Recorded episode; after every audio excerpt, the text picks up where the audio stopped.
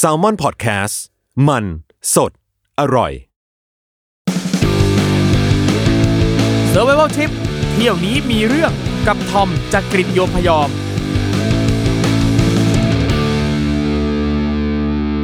สวัสดีครับ ขอต้อนรับเข้าสู่รายการ Survival Trip เที่ยวนี้มีเรื่องกับผมทอมจากกรีฑโยพยอมนะครับ ซึ่งวันนี้นะครับนี่เลยแขกรับเชิญของเรานะครับ ก็ไปประสบนี่อีกครั้งหนึ่งครับที่เราจะพาคุณผู้ฟังทุกท่านนะครับ บินลัดฟ้าไปที่แดนพระตะครับ ประเทศอินเดียนั่นเองนี่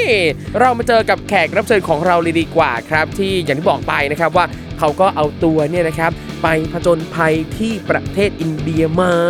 นี่นะครับอะอยู่กับเราแล้วครับ คุณปั้นเงิคนรับสวัสดีครับ ผมปั้นนายปั้นเงินครับ ครับอ่าแนะนำตัวหน่อยครับ เป็นใครทำอะไรอยู่ที่ไหนยังไงครับ อ่าครับ ผมปั้นนะครับ ชื่ออ่าอย่างที่บอกไปว่านายปั้นเงินเนี่ยเป็นเพจครับเพจของผมเนี่ยจะเป็นเพจไม่เหมือนกับของคนอื่น ของคนครับอื่นที่เคยมาจะเป็นบล็อกเกอร์ท่องเที่ยวอ่าผมจะเป็นบล็อกเกอร์การเงินและการลงทุนโอ้อ่าโหนี่เห็นไหมฮะไม่ว่าคุณจะเป็นใครจะประกอบอาชีพสาขาไหนใด ๆ ก็แล้ว แต่อย่างน้อยสักครั้งหนึ่งหรือมากกว่าครั้งหนึ่งในชีวิตเนี่ยต้องได้ออกไปเที่ยวไปเดินทางไปผจญภัย ใช่นี่อ่าแล้วแล้วผมเนี่ยก็คือ ปกติเนี่ยจะเป็นนักลงทุนแล้วก็ครับจริง ๆ มีพอดแคสต์ด้วยอะพอดแคสต์เนี่ยจะทำอยู่กับลงทุนศาสตร์ครับอ่าเป็นช่องของลงทุนศาสตร์เป็นโคโฮสช่วงคุยหุ้นกับนายปั้นเงินนี่ครับผมอาจจะเอาหุ้นมาวิเคราะห์หุ้นกัน แต่วันนี้เราจะไม่คุยกันเรื่องหุ้นครับ เราจะมาคุยกันเรื่องประสบการณ์ท่องเที่ยวเนี่ยแหละเฮ้ยครูทอมฟังดูดี ฟังดูดีเออเหลือเกินนะครับ อยากรู้จังเลยว่าคนที่อยู่ในแวดวงเกี่ยวกับธุรกิจการเงินต่างๆ พวกนี้นะครับ เวลาไปเที่ยวเนี่ยเที่ยวยังไงบ้างเออจริง ๆ มันก็เหมือนกับคนทั่วไปนะ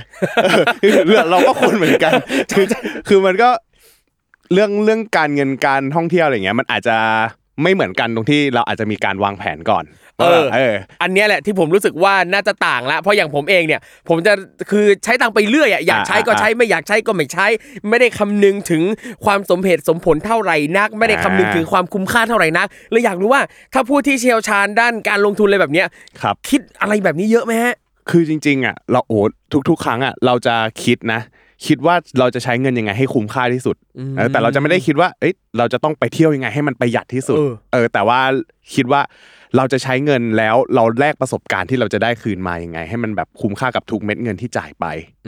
อ่าแล้วซึ่งเรื่องที่จะเอามาเล่าวันเนี้ย ก็โคตรคุ้มค่าเลยเหมือนกันโอ้โหอ่าขนาดนั้นเลยใช่ใช่เพราะว่าแผนเนี้ยผมวางแผนมาประมาณ คือเวลาผมจะวางแผนเที่ยวอะครับครับครูทอม มันจะต้องวางแผนว่าแบบเออปีหน้าเราจะไปไหนเราต้องรู้ก่อนปีหน้าจะไปไหน เฮ้ยเดี๋ยวข้ามปีขนาดนั้นเลยเหรอใช่คือคือของคนคนแบบผมคนไทยผมไม่รู้ไม่รู้คนอื่นเป็นเหมือนกันไหมแต่ละคนมันอาจจะมีแบบทริปฉุกเฉินฉุกละหุกครับแบบไปไปกันพรุ่งนี้ไปกันอาทิตย์หน้า แต่ของผมต้องแบบแผนล่วงหน้าว่าแบบเฮ้ยเดือนหน้าอ่าเดือนหน้าจะไปต่างจังหวัด ปีหน้าจะไปต่างประเทศไปที่ไหนบ้างอะไรเงี้ยเพื่อที่เราจะได้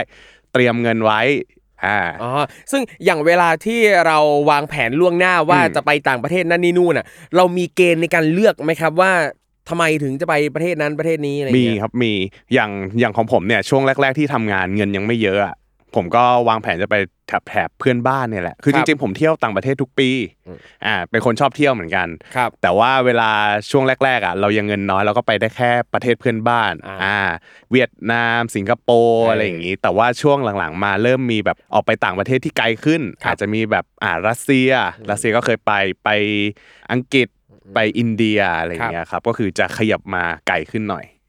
เหมือนกันเลยครับเมื่อก่อนเนี่ยก็จะอยู่แต่แถบรอบอ่าๆอยู่ในอาเซียนก่อน แล้วค่อยใช่ขยับขยายไปเรื่อยๆๆๆๆใช่ มันจะเออจะจะคล้ายๆกันอย่างเงี้ยแหละ แต่ว่าของผมอาจจะต้องวางแผนล่วงหน้าว่าแบบเฮ้ยปีหน้าจะไปไหนอะไรอย่างงี้อืมอืมซึ่งอย่างของผมเองเนี่ยเกณฑ์อย่างหนึ่งในการจะเลือกประเทศไปอะคือดูเรื่องตั๋วโปรด้วยเออเออเออคือแบบหุยเวลาเห็นตามเพจต่างๆเพจท่องเที่ยวเงี้ยบอกว่าเฮ้ยเนี่ยตอนนี้มีตั๋วโปรไปประเทศนั้นประเทศนี้อะ ถ้ามันตรงกับที่อะเราสนใจประมาณหนึ่งหรือเป็นประเทศที่เราไม่เคยไปอะไรเงี้ยก็กดจองไว้ก่อน กดไว้ก่อน ใช่ ซึ่งบ่อยมากไอการที่กดจองไว้แบบเนี้ย แล้วก็ต้องทิ้งตั๋ว อ๋อ เออแต่ผมผมผมจะไม่มีทิ้งตั๋วไม่ไม่เคยทิ้งตั๋วเลยนะ โอ้โหทำได้ยังไงออจริๆเนี่ย เพราะว่าถ้าถ้าเป็นกระทันหันเกินไปจะไม่จะไม่จองเลยอืม เพราะว่าตอนนั้นเราต้องเช็คด้วยว่าเฮ้ยเราพร้อมเรื่องเงินหรือเปล่าอะไรเงี้ยไม่ไม่อยากเดือดร้อนเงินส่วนอื่นไงเพราะว่าเราจัดการแผนการเงินของเราไว้ครับเรียบร้อยแล้ว คืออย่างอันเนี้ยบางทีเวลาแบบจองข้ามปี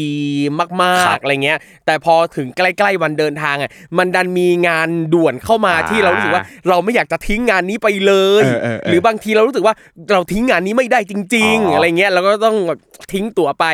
แต่อย่างของคุณปั้นเงินวันนี้เนี่ยนะครับครับเป็นทริปเอ่อทริปที่จะมาเล่าให้เราฟังเนี่ยคือทริปที่ไปประเทศอินเดีย เฮ้ยอินเดียทำไมถึงเลือกไปอินเดียครับ คือตอนแรกอะครับ ผมอยากจะไปเล่นลาดักมานานแล้วอ่าซึ่งตอนแรกอะแผนไว้ว่าจะไปเที่ยวกับเพื่อนกลุ่มหนึ่งที่ไปเที่ยวด้วยกันบ่อยๆครับแต่ทีนี้เนี่ยวันที่เพื่อนเขาไปกันอะช่วงช่วงนั้นน่าจะ 2018 แล้วมันดันชนกับแผนรัสเซียของผม อืมซึ่งมันเป็นวันหยุดยาว เออแล้วพอมันชนกันผมก็ต้องเลือกว่าโอเครัสเซียผมไปกับครอบครัว มันก็ต้องเลือกครอบครัวไว้ก่อน แต่ในขณะเดียวกันเราก็เก็บเล่ลาดักไว้เป็นจุดมุ่งหมายในใจอืมแล้วเราก็ไม่รู้ว่าเอ้ยจะมีใครไปกับเราไหมว่าในเมื่อกลุ่มที่เคยไปอะมันไปกันมาแล้ว แล้วปรากฏว่าในช่วงระหว่างที่ผมกำลังเก็บเล่ดารักไว้ในใจอะ ตอนนั้นเที่ยวไต้หวันอยู่ก็มีพี่คนหนึ่งชวนเข้ามาเขาบอกว่าเฮ้ยปั้นเห็นว่าอยากไปเล่ลาดัก อยากไปด้วยกันไหมอะไรอย่างเงี้ย ผมก็บอกเฮ้ยพี่ พี่ไปกี่คนคือเล่ลาดักเนี่ยรู้สึกว่าถ้าสมมติว่าไปมันต้องไปกันหลายๆคน มันถึงจะคุ้มแบบพวกค่าจองที่พักค่าจองรถ เพราะว่ารถที่จะเที่ยวในประเทศอะครับมันจะเป็นเหมือนกับว่าเป็นรถแวนมินิแวนอืมอะไรอย่างเงี้ยครับมันไปหลาย ๆ คนมันจะคุ้มกว่าอ๋ออุ้ยอันนี้อยากรู้ว่าที่ว่าไปหลายคนแล้วคุ้มเนี่ยมันควรจะสักกี่คนครับถ้าจะไปเล่นลาดัก ไม่ควรเกินเท่าไหร่ดีรถคันหนึ่งมันรถคันหนึ่งจุได้กี่เนี่ยมันได้ประมาณเท่าที่ผมนะมันน่าจะได้ประมาณ 10 คนอืมอืม แต่ว่า 10 คนนี้คือต้องรวมแพ็คแบบพวกกระเป๋าอะไรพวกนี้แล้วนะอ๋อครับอ่าใช่แล้วก็ของผมเนี่ยที่ไปเนี่ยไป 7 คน แต่ว่าถ้าสตาร์ทเนี่ยผมว่า4ี่ห้าคนก็ไปได้แล้วแหละ อืมน่าจะคุ้มคุ้มค่าอยู่อืมครับผมเอาจริงเรื่องจำนวนคนที่ไปเที่ยวในแต่ละทริปนี่ก็สำคัญเหมือนกันนะใช่ใช่ใช่อืมแล้วทริปที่ผมไปตอนนั้นคือแบบผมไปกับเพื่อนของรุ่นพี่ที่ที่เขาทักมาเนี่ย ครับอไปกันทั้งหมดเนี่ยเจ็ดคนอ่าซึ่งผมเนี่ยเป็นคนเดียวที่ไม่รู้จักใครในกลุ่มเลยยกเว้นพี่คนนี้อ่าแต่ด้วยความที่เราอยากเที่ยวอะครับเราก็ต้องยอมแล้วก็อยากไปคือผมผมไม่คิดว่าตัวเองอะไม่มีปัญหาเรื่องการปรับตัวเข้าหาคนอยู่แล้วเออซึ่งไปกันทริปนั้นทุก ๆ คนในทริปก็น่ารักกันดีอ่าถือว่าอ่าโชคดีไปใช่ที่เวลาคือบางครั้งแหละเวลาเราไปเที่ยวกับคนที่ไม่ได้รู้จักมักจีมาก่อนเออมันจะมีความรู้สึกอะไรสักอย่างที่แบบใช่เราไม่กล้าจะ ทำตัวนั่นนี่นู่นอะกลัวว่าเออเขาจะไม่พอใจนั่นนี่โอ้โหหลายอย่างเลย หรือแม้กระทั่งบางทีอะไปกับคนที่รู้จักกันอยู่แล้วอะเออมันยังมีปัญหากันเลยคือแบบอยู่ที่ไทยนี่ไม่มีปัญหานะ แต่พอออกไปต่างประเทศปั๊บอะปัญหามาแล้วอ่าเห็นข้อเสียนั่นนี่นู่นปะบางคนเนี่ยไปเที่ยวกับเพื่อนกลับมาเลิกคบกันก็เยอะนะเพราะมันอยู่ด้วยกัน 24 ชั่วโมงใช่อ่าใช่เพราะว่าแบบบางคนมันเห็นปัญหาตอนที่อยู่ด้วยกันอย่างเงี้ยแหละครับครับผมแต่ตอนที่ผมไปเนี่ยไม่มีปัญหาเรื่องคนอ่าอ่ามันไปเจอปัญหาเรื่องอื่นแทนซึ่งซึ่งที่อย่างที่บอกไปว่าผมเนี่ยอยากจะเที่ยวเล่มานานแล้ว แล้วครับพอมีพี่เขาชวนมาก็เลยโอเค ไปด้วยกันเลยละกันอะแล้วก็หาวันที่ลงครับผมทำไมถึงอยากไปเที่ยวเลลาดักครับ ผมเห็นว่าเฮ้ยมันธรรมชาติมันยิ่งใหญ่แล้วหลาย ๆ คนที่ไปมาเขาเขาเล่าให้ฟังถึงความยิ่งใหญ่ของธรรมชาติ ผมเอออยากรู้ว่าเฮ้ยมันยิ่งใหญ่ขนาดนั้นเลยเหรออะไรอย่างเงี้ยแล้วในอินเดียมันเป็น คือตอนแรกพูดถึงอินเดียผมก็ไม่ค่อยอยากจะไปอินเดียเท่าไหร่อ่าคือคือคุณป้านเนี่ยไม่ไม่เคยไปอินเดียมาก่อนเลยไม่เคยหรอเลย ไม่เคยเลยครับอ๋อใช่ก็คือที่ไปที่แรกเนี่ยเราเห็นว่าแบบเฮ้ยแคชเมียร์กับเล่เนี่ยมันจะเป็นคนละสไตล์กับอินเดียที่เราเคยเห็นกันนะครับอ่าแล้วก็โอเค งั้นลองไปดู แล้วก็อยากไปตรงที่แบบหนึ่งธรรมชาติสองก็คืออยากไปดูเรื่องของวัฒนธรรมอะไรที่แคชเมียร์ด้วย แล้วก็วัฒนธรรมที่เล่เพราะว่าวัฒนธรรมในอินเดียมันค่อนข้างหลากหลาย มากมากใช่ แล้วทีนี้พอเราไปดูแล้วเฮ้ยแต่ละที่มันไม่เหมือนกันแต่เราอะอาจจะ prefer สองสองที่นี้แคชเมียร์กับเลลาดักมากกว่า ก็เลยเลือกเป็น route ว่าโอเค เราจะบินจากไทยเนี่ยไปลงที่ศรีนาการ์ครับเพื่อเที่ยวแคชเมียร์แคว้นแคชเมียร์ก่อน บินจากศรีนาการ์ไปลงเล่อืมอ่าเป็นเที่ยวบินภายใน นั่นแปลว่าไม่ได้คิดว่าจะไปแบบ พวกเดลีมุมไบอะไรใด ๆ ไม่มีอยู่ในหัวเลยเลยตอนแรกอะไม่มีเลย แต่ตอนพอไปที่นี่จบอะเออเริ่มมีแล้วเอาจริงเพราะอย่างเออเอออย่างผมเองอะก็เคยไปอินเดียครับหลายครั้งเหมือนกัน ซึ่งพอไปครั้งแรกอะไปเห็นพวกวัฒนธรรมต่าง ๆ ของแบบกลุ่มเนี้ยกลุ่มที่แบบแถวพาราณสีอ่าอะไรเงี้ยที่แบบสีสันสดใสชุดสารีอ่านั่นนี่อ่านู่น เห็นว่าทำด้วยความอินเดียแบบเนี้ยแบบที่เราเห็นในสื่ออะคือบางคนจะรู้สึกไม่ชอบเว้ยแต่ว่าพอเราไปจริงๆรู้สึกเฮ้ย อันเนี้ยมันแบบดูโคตรมีเสน่ห์เลยมันคือสิ่งที่เราไม่สามารถจะหาเจอได้โดยทั่วไปอะไรอย่างเงี้ยอืมน่าสนใจน่าสนใจเดี๋ยวอืมไว้ผม list ไปดีกว่าตามครูทอมไป ไปไปไปเลยต้องไปนะโคตรดีโคตรดีเออเนี่ย plan เออโอ้ยนี่ plan ว่าจะไปอีกเหมือนกันอะอะแล้วไปเล่ลาดักนะครับอะอย่างตรงนี้ผมอยากรู้ว่าเตรียมตัวอะไรยังไงบ้าง เตรียมตัวยังไงบ้างเตรียมตัวคือต้องบอกว่า ทั้งแคชเมียร์กับทั้งเล่อะครับมันจะอยู่มันเป็นอินเดียทางทางตอนบนทางครับเหนือซึ่งมันจะอยู่บนที่สูงครับอืมแล้วทีนี้เนี่ยพอมันอยู่บนที่สูงอะหลาย ๆ คนที่เคยไปน่าจะประสบปัญหากับโรคที่เป็นเขาเรียกว่าอะไรแพ้ที่สูงครับอ่าบางคนขึ้นไปแล้วอาจจะรู้สึกวิงเวียนหัวเพราะออกซิเจนไม่พอออ่าวิงเวียนเหนื่อยง่ายใช่อะไรเงี้ยสิ่งสำคัญที่ต้องเตรียมเลยก็คือยา มันจะมียาแก้แพ้ครับความสูงอย่างเงี้ยครับก็ต้อง กินก่อนขึ้นไปบนที่สูงอืมอืมเพื่อที่ให้เราขึ้นไปเพื่อจะแบบปรับตัวได้ทันทีอะไรอย่างเงี้ยครับ บางคนถ้าสมมุติว่าไม่ได้ออกกำลังกายหรือคไม่รับได้เตรียมความฟิตไปอะต่อให้กินยาแค่ไหนก็มีโอกาสแพ้เยอะเหมือนกันใช่คือไปวิงเวียนหัวแล้วแบบตอนกลางคืนตื่นมาอาเจียนเนี่ยมีมีครับคนในทริปแบบตื่นมาอาเจียนตอนดึกอะต้องอืมตื่นมา พอเสร็จปุ๊บเช้ามาต้องไปให้ออกซิเจนที่โรงพยาบาลก็มีอืมอืมอันเนี้ยน่ากลัวเป็นเป็นเรื่องที่น่ากลัว ถ้าสมมติว่าอยากจะไปที่สูงของ อินเดียอย่างเงี้ยครับผมครับ อย่างตอนที่คุณปั้นไปตอนนั้นน่ะคือเอ่อก็เป็นทริปที่แบบไปเที่ยวกันเอง ใช่ไปเที่ยวกันเอง ได้มีจองทัวร์ล่วงหน้าอะไรอย่างงี้ป่ะฮะ มีเป็นจอง local local guide อืมแคชเมียร์เนี่ยเจ้าหนึ่งแล้วก็ครับ เล่เจ้าหนึ่ง อ่า ใช่ก็คือเป็นสองที่ตอนแรกอะถ้าเราอยากจะจองที่หนึ่งเขาก็มีนะ ครับแต่ว่าผมรู้สึกว่าพอเราเปรียบเทียบค่าใช้จ่ายอะบนเข้ามาเรื่องค่าใช้จ่ายอะมัน ผมก็จะเทียบเทียบเทียบกับเอเจนซี่หลาย ๆ เจ้า ครับมันจะมีแบบ อ่า one stop service ทั้งเล่ทั้งแคชเมียร์จบเลย แต่อันเนี้ยราคาจะแพงอืมอ่าเพราะเขาจะชาร์จเยอะครับ แต่ผมไปเลือกใช้ว่าแบบโอเคเลือกเอเจนซี่หนึ่งอยู่ที่เล่เอเจนซี่หนึ่งอยู่ที่แคชเมียร์อันเนี้ยจะถูกกว่าครับอ่าก็สำหรับคนที่อยากจะ save ก็ลองเทียบหลาย ๆ ที่ดูก็ได้อืมนะครับ แล้วทีนี้เนี่ยช่วงนั้นที่ไปเนี่ยรู้สึกว่ามันจะเป็นช่วงปี 2019 ครับ แล้วก่อนหน้านั้นอะมันมีช่วงหึ่มห้ำกันระหว่างอินเดียกับปากีสเอถานด้วยอโอ้โหเออถ้าตามข่าวดีๆนะครับก็จะใช่เห็นว่าก็มีเรื่องของการแบ่งแยกดินแดนใช่การช่วงนั้นแย่งกันแบบแล้วมันจะเข้มข้นตรงแคว้นแคชเมียร์ด้วยครับ ซึ่งวันที่เราบินไปลงสีนากาครับในแคว้นแคชเมียร์เราจะเห็นว่าทุกๆกระบวนการในสนามบินเนี่ยตรวจเข้มแบบเข้มมาก ใช่ เพราะว่าเขาเขาน่าจะกลัวเรื่องอาวุธอะไรหลาย ๆ อย่างด้วย ที่ว่าตรวจเข้มมากเนี่ยนั่นแปลว่ากระบวนการตรวจของเขาก็แตกต่างจากที่สนามบินอื่นๆใช่อย่างมีนัยสำคัญใช่คือคือแบบผมเคยไปอย่างอ่าอย่างรัสเซียหรืออังกฤษอย่างเงี้ยครับเขาก็เป็นประเทศพัฒนาแล้วที่แบบโอเค มีมาตรการที่เข้มข้น แต่ว่าพอเทียบกับอินเดียเนี่ยอินเดียเข้มข้นเหมือนเขาเหมือนเขากลัว เหมือนเขากลัวมากกว่า เหมือนเขากลัวว่าจะมีจะมีเหตุการณ์รุนแรงอะไรอย่างนี้ เขาทำอะไรบ้างที่เรารู้สึกว่าโอ้มันมากกว่าครับ คือเวลาที่จะส่งกระเป๋าอะครับเขาจะมีตรวจกระเป๋าสองจุด แบบตรวจข้างนอกก่อนที่จะเข้ามาในสนามบิน แล้วก็มาตรวจในสนามบินอีกทีหนึ่งซึ่งที่อื่นอาจจะมีสแกนกระเป๋าครั้งเดียวพอจบอืมแต่อินเดียเนี่ยจะมีสแกนสองสองที่แล้วก็สแกนตัวด้วยสองครับที่เหมือนกันอ๋ออาสภาพบ้านเมืองเป็นไงถูกใจสอย่งที่ภาพบ้านว่ไหเมืองเนี่ยโอ้ตอนนั้นอย่างที่บอกว่ามันเพิ่ง ผ่านช่วงที่เขาหึ่มห้ามกันระหว่างปากีกับอินเดียอืมตอนนั้นเนี่ยไปที่ไหนอะครับ จะเห็นทหารถือปืน ถือปืนแบบของจริงเลยนะ เหมือนเป็นปืนปืนกลอะแบบถือถือถือไว้แบบพกติดตัวแล้วก็เดินไปเดินมาทุกที่ทุกสถานที่ที่ไปอืมอืมแล้วก็ในแคชเมียร์เนี่ยที่เราไปนอนมันจะเป็นแบบโซนสีนากาคือโซนเมืองใหญ่ของเขาเลย ครับผมก็ไอันนี้เนี่ยต่อให้เราอยู่ในเมืองใหญ่แล้วก็ตามอะครับ มันก็มีทหารเดินอยู่ทุกที่อือืมม เดินตามถนน เดินตามโรงแรม เดินตามริมทะเลสาบ เดินตามทุก ๆ สถานที่ท่องเที่ยว การที่มีทหารเยอะแบบเนี้ยเรารู้สึกว่ามันปลอดภัยหรืออันตรายมากกว่ากันฮะจริงๆผมรู้สึกมันมันทั้งสองอย่างนะเออทั้งสองอย่างบนการคืออันตรายเราอันตรายเรากลัวว่าแบบเฮ้ยมันจะมีลบกันหรือเปล่าวะครับเออซึ่งก่อนหน้าเนี้ยก่อนที่ผมจะไปอะ ช่วงที่ช่วงที่มันฮึมห้ำกัน ผมก็ถามโลเข้าไกด์แล้วว่าเฮ้ยผมไปได้จริงๆหรอ ผมเลื่อนไปได้ไหมเลื่อนไปได้นะเขาบอกโอ้ยสบายธรรมดาเข้ามาเข้ามาเที่ยวไม่มีอะไรเลยครับแต่พอเราไปถึงสัมเราสัมผัสจริงๆเราบอกเฮ้ยมันไม่มีมันจะไม่มีอะไรจริงๆเหรอวะเขาแบบเขาถือกันเข้มข้นขนาดเนี้ยแบบเดินขวักไขว่อะทหารเดินแบบไปไปๆมาๆแล้วพอไม่ไม่มีคนยิ้มไม่มีคนเล่นอะไรด้วยเลยนะอ๋อทุกคนดูจริงจังกับหน้าที่เขา เรามีแบบไปขออ่าเซลฟี่ขออะไรกันอาหารไหมวะไม่มีไม่มีไม่ไม่กล้ามีหน้าเขาดุกลัวกลัวเออเออเอออันเนี้ยแต่ว่าแต่ว่าเรื่องความปลอดภัยเราก็รู้สึกว่าเออมันก็คงปลอดภัยแหละเดินถือกันขนาดนี้ แล้วก็มีบางช่วงที่เรานั่งรถเที่ยวอย่างเงี้ยครับครับถ่ายรูปยื่นมือถือออกมาจะถ่ายรูปวิวข้างๆอะมันดันไปมีเพื่อนที่แบบเขานั่งรถอยู่แล้วเขาก็ถ่ายช่วงที่กำลังเข้าด่านทหารเห็นทหารให้เอามือถือลบรูปทิ้งอืมอืมเขาไม่ต้องการให้แบบรูปอะไรเงี้ยหลุดออกไปครับ แต่เราก็งงว่าเหมือนกันว่าแบบเอ๊ะทำไมเราถ่ายที่อื่นเราถ่ายได้ แต่ว่าถ้าถ่ายโซนที่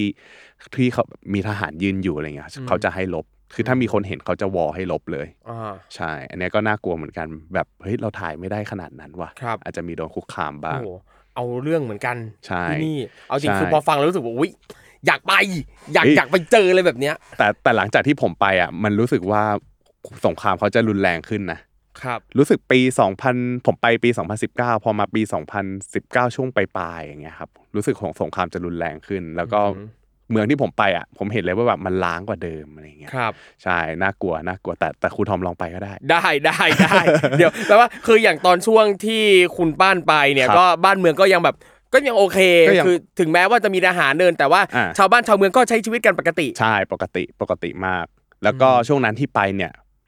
อย่างที่บอกว่าไปช่วงเมษา 2019 คือมัครันบเป็นฤดูร้อนของเรา แต่มันจะเป็นหน้าหนาวของประเทศอ่าเขาพอดี ครับ หน้าหนาวแบบหิมะตก มีพายุหิมะอะไรอย่างงี้กันอยู่พอดีอืมใช่ ซึ่งอันเนี้ยคือสิ่งที่เราคาดหวังว่าจะเจอป่ะครับป็นเราสิ่งที่เราอยากไหมเรารู้ว่าจะเจออาเรารู้ว่าเราจะไปเจอหิมะอ่าอ่า คนอื่นเนี่ย เวลาเขาไปเล่หรือไปอินเดียทางตอนบนเขาจะไปช่วงฤดูใบไม้ผลิกันครับก็คือช่วงกรกฎาสิงหาอะไรอย่างเงี้ยครับอืมเพราะว่าเขาจะไปดูธรรมชาติที่เป็นเขียวครับๆแต่ผมหนีร้อนอ่า หนีร้อนไปช่วงนั้นก็คือไปอยากไปดูหิมะด้วยอ่าเราก็รู้แหละว่าเราจะเจอหิมะ แต่เราไม่รู้ว่าเราจะเจอพายุหิมะอืมอ่าซึ่งตอนที่เที่ยวแคชเมียร์อยู่เนี่ครัยบมันจะมีวันหนึ่งครับ รู้สึกว่าจะขึ้นไปที่กุนหมากเขาจะชื่อว่ากุนหมากมันจะเหมือนเป็นภูเขาภูเขาสูง แล้วมีที่เล่นสกี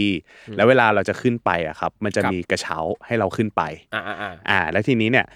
ตอนที่เราเลือกขึ้นกระเช้าอะครับ เรา plan กันตั้งแต่แรกแล้วว่า เฮ้ยกระเช้าเนี่ยเราจะขึ้นไปให้สูงที่สุด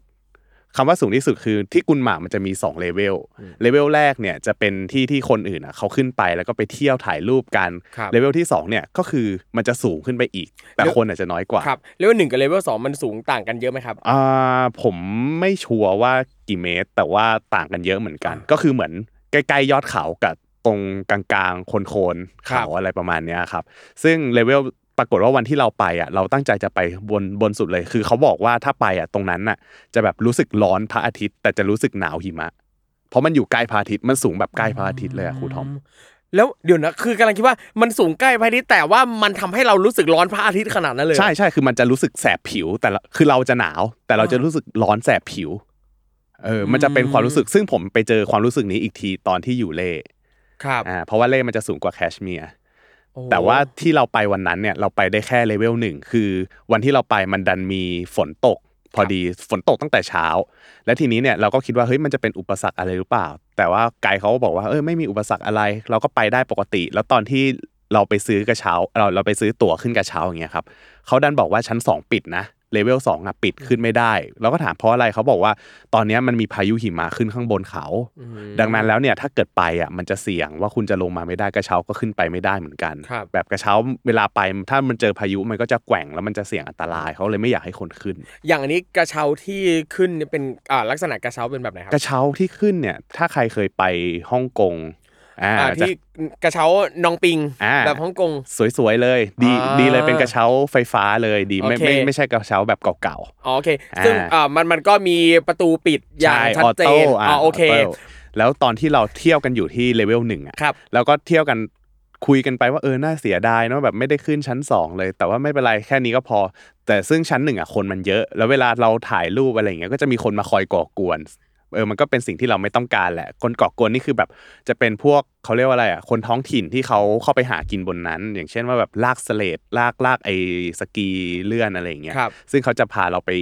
เลื่อนเลื่อนอย่างเงี้ยตามหิมะ แต่เราก็ไม่เอาเราก็ตอบปฏิเสธไปบางทีเราถ่ายรูปกันอยู่เขาเดินมาเข้าเฟรมแล้วเขาก็แบบเออสเลดไหมสเลดไหมอ่าเอออย่างเงี้ยก็ดีก็ก็ก็ก็ไม่ได้ก็ไม่ได้อยากได้แล้วเราก็เลยแบบปฏิเสธเขาไปครับ ครับผม แต่ว่าในช่วงระหว่างที่เราถ่ายรูปอยู่อะมันดันกลายเป็นว่า มันมีสิ่งที่เราคิดไม่ถึง ก็คือพายุหิมะจากชั้นสองอะครับ มันพัดลงมา คือนี้เราเราไม่ได้รู้มาก่อนเลยใช่เพราะคืออะก่อนหนั้นเนี่ยเรามีข้อมูลแค่ว่าชั้นสองเนี่ยอ่ามีมีพายุหิมะเข้าใช่มันเลยปิดไงอ่าชั้นหนึ่งโอเคสบายอยู่ ใช่ใช่กลายเป็นว่าตอนแรกถ่ายรูปฟ้าโป่งครับถ่ายรูปออกมาถ้าถ้าดูในรูปเนี่ยเราจะเห็นเลยว่าแบบ ฟ้าโปร่งใสมากดูไม่มีวี่แววเลย แบบฝนที่เคยตกชั้นหนึ่งมันก็มาไม่ถึงชั้นบน แล้วก็เที่ยวกันแบบสบายไม่มีอะไรจนกระทั่งลมมันเริ่มแรงพอมันลมมันเริ่มแรงเราเริ่มเห็นแล้วว่าแบบมันมีหมอกมาไกลๆแล้วพอหมอกมันเริ่มเข้ามาปุ๊บเราก็บอกเฮ้ยพี่รีบรีบรีบถ่ายรูปรีบลงกันดีกว่าพอเสร็จถ่ายถ่ายถ่ายเสร็จปุ๊บกลายเป็นว่าเฮ้ยเราลงไม่ทันเออเพราะว่าตอนที่เราเก็บของเก็บอะไรเสร็จแล้วกำลังจะลงไปอะทางข้างล่างเขาบอกมา เอ๊ะ ทางคนที่คุมกระเช้าอะเขาบอกมาประมาณว่าเนี่ยมันยังลงไปไม่ได้ เพราะว่ามันมีพายุเข้ามาตรงชั้นหนึ่งด้วย แล้วช่วงที่ผมอยู่ชั้นหนึ่งอะมันก็คือติดแล้วเราลงไปไม่ได้ขึ้นไปก็ไม่ได้กลายเป็นว่าเราติดอยู่ชั้นนั้นครับ แต่ว่าสภาพตอนนั้นก็คือแบบหมอกลงหนาแบบผมมองไม่เห็นอะไรเลย ตอนแรกที่แบบสดใสแบบมองเห็นอะไรทุก ๆ อย่าง กลายเป็นว่าตอนเนี้ยเรามองไม่เห็นอะไรเลยทุก ๆ อย่างแบบ ระยะประมาณระยะประมาณเนี้ยจากตรงเนี้ยถึงฝาฝาผนังห้องอัดเนี่ยครับก็คือประมาณประมาณ สี่สามสี่เมตรอ่าประมาณ3 4เมตรเนี่ยมันจะเห็นชัด แต่ว่าหลังจากเนี้ยจะหมองจะมัวหมองเลย ถ้าถ้าสมมติเห็นเงาคนเดินมา เราจะไม่รู้ว่าเป็นใครครับจะเป็นเงาตะคุ่มตะคุ่มมาคืออย่างอย่างที่อินเดียคืออย่างบางช่วงที่แบบหมอกมาแบบเนี้ยอ่าคือมันแบบมันเยอะมากจริงๆเพราะอย่างผมเองผมเคยเคยไปขึ้นรถไฟครัที่บอินเดียเหมือนกันจำไม่ได้แล้วว่าสถานีอะไรแต่คือ เออเรายืนอยู่ตรงชานชาลาอ่าแต่ขณะว่ายืนอยู่ตรงชานชาลารถไฟจะมา เรายังมองไม่เห็นรถไฟเลยอะอ่าคือในระยะคือมันต้องในระยะใกล้มากประมาณ 3-4 เมตรอะคือรถไฟจะมาชนเราอยู่แล้วอะ เราถึงเห็นว่ามีรถไฟอะโ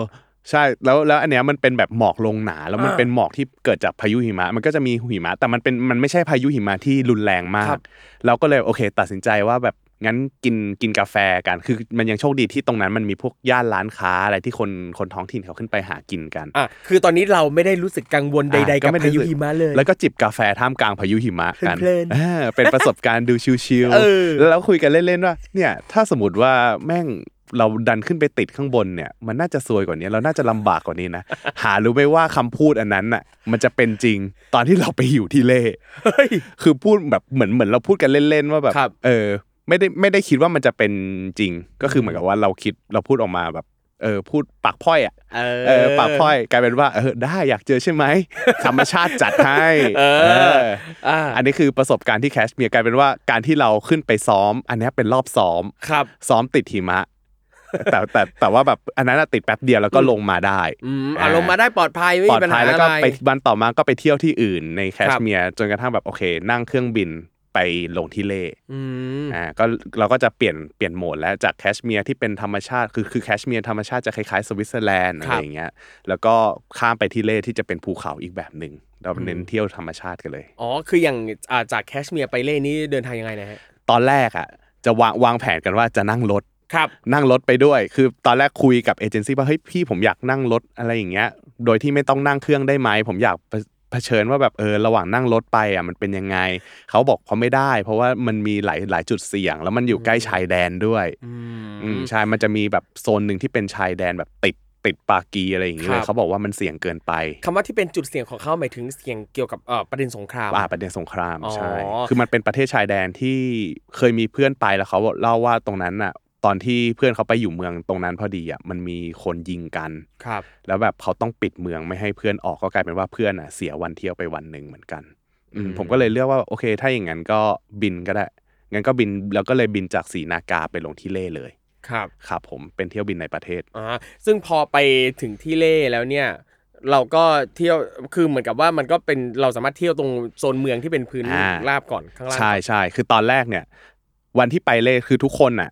เขาคือทุกคนที่ไปเล่ส่วนมากเขาจะให้เที่ยววันแรกอะครับ เที่ยวในเมืองก่อน เพื่อที่จะให้ร่างกายมีการปรับตัวอย่างที่บอกว่ามันเป็นที่สูงครับ เพราะว่าหลังจากนั้นเนี่ยถ้าเกิดว่าเราไปวันที่ 2 วันที่3เนี่ยไม่ว่าจะเป็นรูทที่เป็นแบบอ่าทะเลสาบ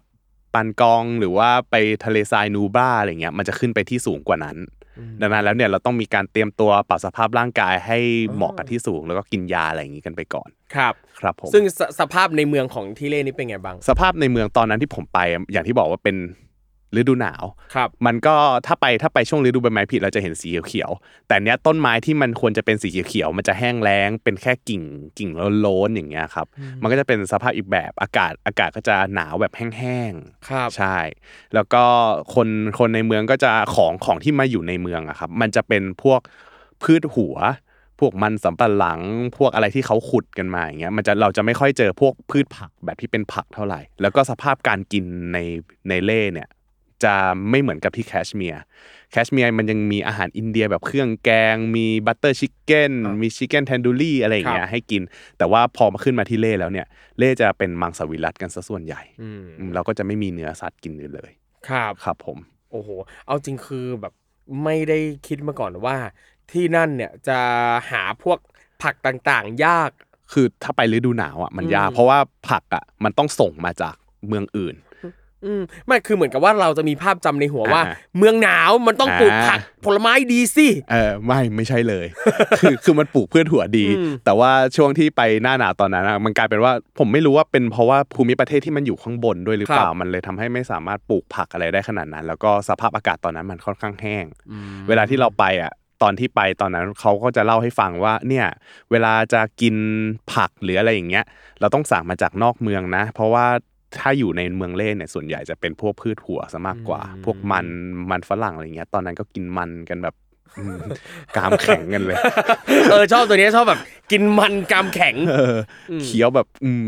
เขาเป็นพืชหัวกันซะส่วนใหญ่อะครับ ครับใช่โอ้โหแหม่อะอันนี้เนี่ยคุณปั้นเล่ามาตั้งแต่ไปเอ่อแคชเมียร์นะครับครับบินไปถึงเล่แล้วนะครับอ่าอะตอนนี้พักตรงนี้สักครู่หนึ่งนะครับ แล้วเดี๋ยวต่อไปเรามาดูสิครับว่า เมื่อ ออกจากพื้นราบอ่าเมื่อจะหนีจากพื้นราบขึ้นไปข้างบนเนี่ยเป็นยังไงบ้างนะครับเมื่อกี้แอบเกริ่นมาแล้วนิดนึงนะครับว่าไปเผชิญกับพายุหิมะอะไรต่างๆนานาอะเดี๋ยวมาฟังรายละเอียดกันดีกว่าครับ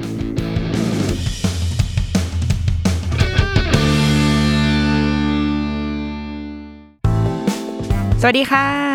นิดนกพนิชนกดำเนินทำเองนะคะ อยากชวนกันมาฟังรายการพอดแคสต์ของเรา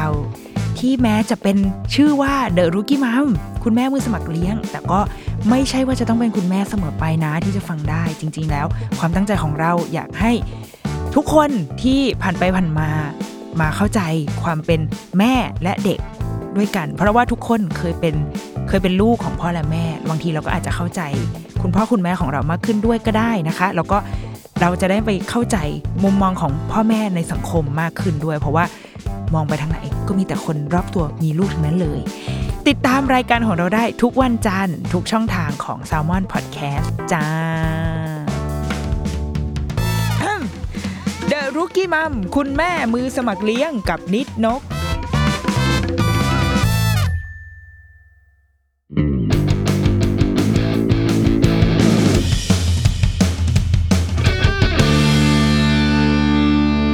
ะกลับมาคุยกันต่อนะครับ เมื่อสักครู่นี้นะครับ อยู่เที่ยวกันที่เมืองเล่ตรงพื้นราบเรียบร้อยนะครับ ปรับสภาพร่างกายเรียบร้อยแล้ว คราวนี้ครับถึงเวลาแล้วนะครับ ที่คุณปั้นเงินเนี่ยนะครับ จะได้ขึ้นเขาขึ้นดอยที่เมืองเล่สมอย่างที่ใจปรารถนานะครับ เออครับอะยังไงบ้างครับเล่าไปครับจะรอฟังอะก็คือ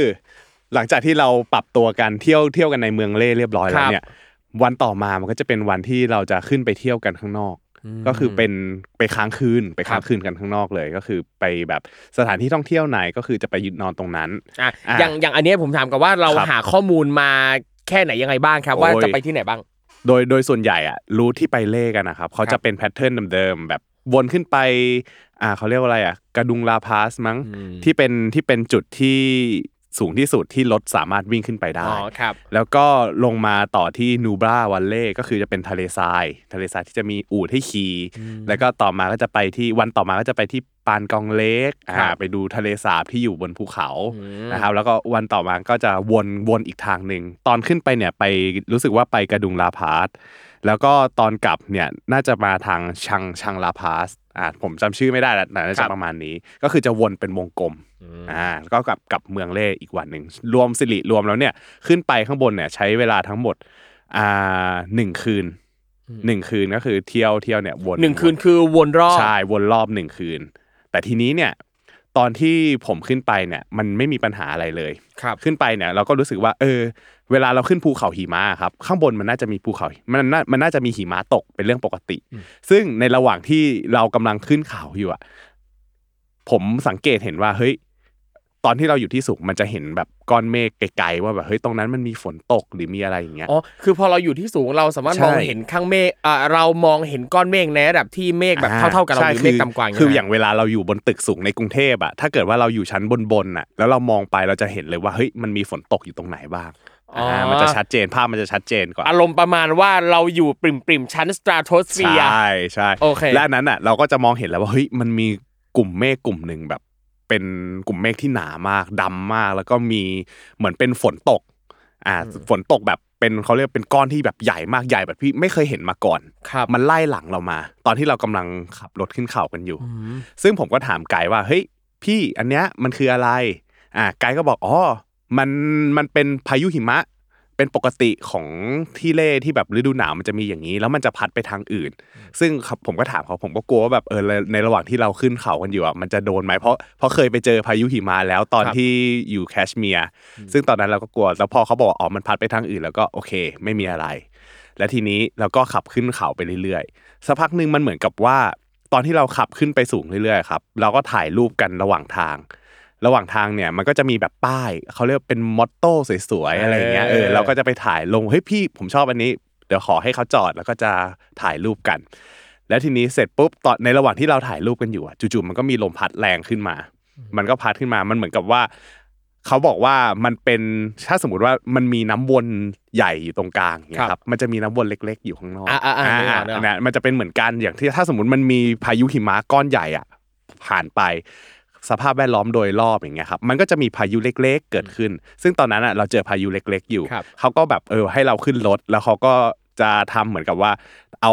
โซ่ไปพันล้อ เพื่อที่จะให้มันวิ่งบนหิมะได้ เพราะว่าเขารู้คือเขาอยู่มานานเขาก็น่าจะรู้ว่าแบบถ้าเจอเหตุการณ์นี้มันต้องทำยังไงเขาจะเอาโซ่มาพันล้อเพื่อที่จะให้เราวิ่งต่อไปได้ แล้วในระหว่างที่เราขึ้นไปมันก็จะเป็นพายุหิมะแบบเล็ก ๆ เนี่ยแหละเขาเรียกว่าอะไรมันวิสัยทัศน์มันยังพอมองเห็นอยู่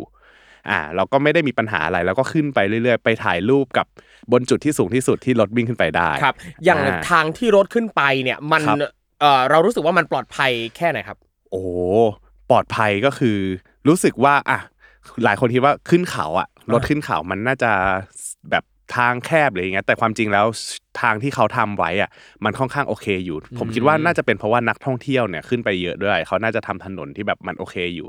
คือประมาณรถรถสองคันสวนกันได้แค่นั้นแหละอืมแต่ว่าสวนกันแบบไม่มีไม่มีรั้วริมทางกันอ่าคือถ้าตกก็คือตกไปเลยใช่ในระหว่างที่ขึ้นมันจะมีจุดที่แบบรถติดบางช่วง เพราะว่าเขาบอกว่าข้างหน้าทางข้างหน้าครับมันมีหิมะถล่มลงมาอ๋อมันก็เลยปิดทางแต่ไม่มีใครโดนอะไรอ๋อ เขาบอกว่ามันเป็นมันมันเป็นมาตั้งแต่เมื่อคืนอะไรอย่างเงี้ยมันอาจจะมีบ้างที่แบบหิมะข้างบนมันละลาย แล้วมันไหลลงมาปิดทาง ซึ่งมันก็จะมีรถของการทางของเขาอะครับมาคอยเคลียร์ให้เป็นรถเป็นรถตักเหมือนรถแบ็คโฮตักหิมะออกอะไรอย่างเงี้ยซึ่งไอหิมะที่ละลายนี่แหละอันตรายใช่นะเพราะใช่มันจะลื่นๆเออผมผมผมเดินลงไปผมยังลื่นเลยมแล้วก็ในระหว่างนั้นเราก็รอแล้วก็คุยกันเล่นๆไม่มีอะไร เพราะเราก็คิดว่ามันเป็นเรื่องปกติครับ อะพอเขาเคลียร์ทางเสร็จปุ๊บเราก็ไป ไป แต่ปรากฏว่าพอในระหว่างที่เรากำลังจะลงจากจุดสูงสุดอะเขาก็บอกอีกว่ามันมีหิมะถล่มลงมาอีก แต่อันเนี้ยมันเพิ่งถล่มเพราะว่าเมื่อกี้มันมีพายุครับอะเราก็เลยต้องติดแล้วก็รอข้างบน แล้วในระหว่างนั้นเราก็กินข้าวอะไรกัน ไม่มีปัญหาแต่เราก็เริ่มคุยกันแล้วแหละว่าเฮ้ยเรามากันช่วงเนี้ยมันอันตรายเหมือนกันนะ เพราะว่ามันมีหิมะถล่มกันเยอะ แล้วก็มันมีพายุหิมะด้วย เพราะถ้าสมมติว่า เนี่ยในระหว่างนั้นที่เราที่เรากำลังเที่ยวกันอยู่เนี่ยเราดันเจอพายุหิมะแบบที่เราไปเจอที่แคชเมียร์เนี่ยมันน่าจะรู้สึกเสียวๆเหมือนกันอืมอ่าซึ่งในระหว่างนั้นก็เราก็เที่ยวกันตามปกติครับหลังจากผ่านจุดนั้นไปก็ไม่มีปัญหาอะไร แล้วก็ไปเที่ยวทะเลทรายนูบราไปอะไรแล้วสิ่งที่สัมผัสได้ตอนนั้นคือความยิ่งใหญ่ของธรรมชาติมันครับยิ่งใหญ่จริงอืมๆตอนที่ขึ้นมามันจะเราจะเจอพายุหิมะ ทุกอย่างจะขมุกขมัว แต่พอเราลงไปปุ๊บท้องฟ้าโปร่ง เราครับเราเหมือนกับเราไปวนในภูเขาอีกที่หนึ่งแล้วมันเป็นเหมือนกับอีกโลกหนึ่งเลยอืมแบบภูเขาเราในระหว่างทางเราจะรู้สึกว่าเฮ้ย เส้นทางเนี้ยมันยิ่งใหญ่มากมันเป็นธรรมชาติที่ยิ่งใหญ่มากภูเขาแบบนี้เราไม่เคยเห็นมาก่อน ก็รู้สึกว่าเออมันคุ้มค่าเหมือนกันนะที่แบบเลือกมาช่วงครับนี้ เอาจริงอยากรู้ว่าจังหวะที่เราติดอยู่ตรงที่หิมะตรงนั้นนะครับครับเราได้คิดถึงขั้นแบบ worst case ไหมว่าแบบถ้าลงไม่ได้ถ้ามีพายุรุนแรงนั่นนี่นู่นเราจะทำยังไงอะไรเงี้ยไม่เคย ไม่มีไม่มีคิดเลย คุณวางแผนแต่เรื่องการเงินคุณไม่ได้วางแผนเรื่องชีวิตคุณเลยเหรอคือผมอะรู้สึกว่าอะผมผมทำประกันเดินทางอ๋ออ่าโอเคเราเราเราวางแผนรับความเสี่ยงตรงนี้มาแล้ว แต่เราก็ที่ที่ผ่านมาเราก็คือเคยเที่ยวตามธรรมชาติแล้วมันไม่เคยเกิดอุบิเหตุอะไรเป็นพิเศษ จนกระทั่งเนี่ยพอเราเที่ยวกันตามปกติ มันปล่อยให้เราตายใจอืธรรมชาติมันปล่อยให้เราตายใจ วันที่ผมอยู่ข้างบนนั้นน่ะ ที่ผมบอกว่ามันต้องขึ้นไปค้างอะ ทุกอย่างเป็นปกติหมดครับ ท้องฟ้าสว่างท้องฟ้าเปิดโล่งวันต่อมาเนี่ย เปิดมาปุ๊บเราก็กลัวว่ามันจะมีหิมะไหม ไม่ใช่กลายเป็นว่าในระหว่างทางที่เราวิ่งไปผ่านกองเล็กไปทะเลสาบอะครับ มันทุกอย่างฟ้ามันใสฟ้าแบบท้องฟ้าแบบสีฟ้าฟ้าจัดๆแล้วก้อนเมฆนี่แบบใสกิ้ง เราถ่ายรูปออกมาชอบมาก ก็คือถ่ายรูปออกมาแล้วทุกคนแบบเฮ้ยอยากอยู่ตรงนี้นานเพราะว่าฟ้ามันใสแล้วถ่ายรูปออกมาแบบสวยโคตรครับๆอะตอนนั้นเราก็แบบเออมันคงไม่มีอะไรทุกอย่างมันคงราบรื่นปกติ กลายเป็นว่าพอหลังจากที่เราเที่ยวที่พานกองเล็กเสร็จครับพานกองเล็กมันก็จะเป็นทะเลสาบน้ำสีฟ้าๆอยู่บนอยู่บนภูเขาอย่างเงี้ยครับแล้วตอนนั้นมันก็ยังฟ้าใสยิ่งฟ้าใสเท่าไหร่อะยิ่งฟ้ามันสว่างเท่าไหร่น้ำในทะเลสาบมันก็จะยิ่งสวยอ่าแล้วก็แล้วก็ปลื้มใจกับภาพที่เราเก็บมาได้กันเป็นประกายเออแดดอะไรเงี้ยใช่มันหลอกเราให้เราตายใจเอออมนั่นแหละพอพอเราออกจากจุดนั้นปุ๊บอะก็เป็นช่วงที่เราจะต้องอย่างที่บอกว่าเราจะต้องวนรูทรูทถนนน่ะมันจะเป็นวนจากเมืองเล่ขึ้นไปแล้วก็วนกลับมาครับครับผมอย่างที่ผมบอกว่าตอนที่ขึ้นอะมันขึ้นชื่อถนนกระดุงลาพาส มันจะเป็นถนนที่สูงที่สุดอ่าครับทางมันก็จะชัน แต่ตอนที่กลับเขาบอกว่าเราอาจจะไม่ต้องกลับทางเดิม เพราะมันสบายแล้ว ตอนแรกผมก็คิดว่าเราอาจจะต้องแบบวนกลับทางเดิมหรือเปล่า แต่เขาบอกว่าไม่เรามีอีกทางหนึ่งแบบแหวกเขากลับมาเขาเรียกว่าชังลาพาสอืมอ่าซึ่งทางเนี้ยมันจะขับง่ายกว่าครับอ่าก็ โอเคเราเราก็คิดว่าเนี่ยวันเนี้ยพอเราเที่ยวทะเลสาบเสร็จเราจะได้กลับเมืองเล่ แล้ววันต่อมาเราก็จะไปเที่ยวที่อื่นกันอีกอืมอ่าในระหว่างที่เรากำลังนั่งรถกลับครับ ออกจากทะเลสาบปุ๊บกินข้าวอะไรเสร็จเรียบร้อย เตรียมกลับเข้าเมือง เราดันไปติดรถรถอะ เรามันจะมีสัญญาณว่ารถอะมันจะติด ถ้ารถติดมันแปลว่าไม่มีหิมะถล่มข้างหน้า อ๋อ ไม่ใช่ขบวนเสด็จนะ ใช่ ไม่ใช่ไม่มีคงไม่มีใครเสด็จขึ้นไปอ๋อข้างบน โอเค โอเค ครับผม อะ ก็รถรถก็ติด แต่ว่าเราก็คิดว่า เอ้ย อันเนี้ยมันก็คงเป็นรถติดปกติแหละ 30 นาทีขั้นต่ำก็คงไม่มีอะไรมาก แล้วช่วงนั้นช่วงที่ออกมาจากช่วงที่ออกมาจากอ่าทะเลสาบ ทะเลสาบปานกองเนี่ยครับมันน่าจะช่วงประมาณบ่ายสองบ่ายสามซึ่งถ้าสมมติว่าตีเวลาแล้วเนี่ยเราน่าจะกลับถึงเมืองเล่อะประมาณ6กโมงเย็นหรือทุ่มหนึ่งอ่าซึ่งถ้าสมมติว่าเราตีเวลาอย่างนั้นนะมันก็จะเป็นทุกอย่างปกติ แต่กลายเป็นว่าพอเรารถมาติดอะรถติดครึ่งชั่วโมงมันก็ต้องเลื่อนเวลาออกไปอีกครับแล้วก็กลายเป็นว่าอะเราอาจจะถึงมืดหน่อย แต่ก็ยังถึง แต่กลายเป็นว่าจุดที่เราติดตรงนั้นนะครับ ช่วงที่ก่อนจะเข้าชังลาพาสเนี่ย มันติดนานกว่าปกติ ชั่วโมงหนึ่งผ่านไปแล้ว เราก็รู้สึกว่าเฮ้ยมันนานเกินไปหรือเปล่าเออเราก็ลงไปเดินดูกันว่ามันเกิดอะไรขึ้นไกด์ของเราก็ไปถามให้ว่ามันเกิดอะไร ก็กลายเป็นว่าข้างหน้ามันมีเขาบอกว่ามันเป็นหิมะที่แบบถล่มลงมาหนักมากครับ ครับ เพราะว่าก่อนเมื่อคืนอะ มันเกิดพายุหิมะที่นี่อ่าก็กลายเป็นว่า ตรงเนี้ยมันต้องใช้เวลาในการเคลียร์เยอะไอ้รถเขาปกติเขาจะใช้รถรถในการเคลียร์หิมะแค่คันเดียว ครับอันนี้รู้สึกว่าจะมาหลายคันเลย ดังนั้นแล้วเนี่ยไหนจะเรื่องของการเคลียร์ทางไหนจะเรื่องของการเอารถตรงนั้นอะออกไปเพื่อให้นักท่องเที่ยวได้ขึ้นไปอีกเนี่ย มันน่าจะใช้เวลานานเขาก็ตีกันว่าประมาณน่าจะชั่วโมงครึ่งเสร็จ ครับอืมเอาจริงการไปอินเดียเนี่ยไม่ว่าจะไปรูทไหนก็แล้วแต่ใช่สิ่งหนึ่งที่จะมีโอกาสเจอเยอะมากคือเรื่องรถติดอ่าคือ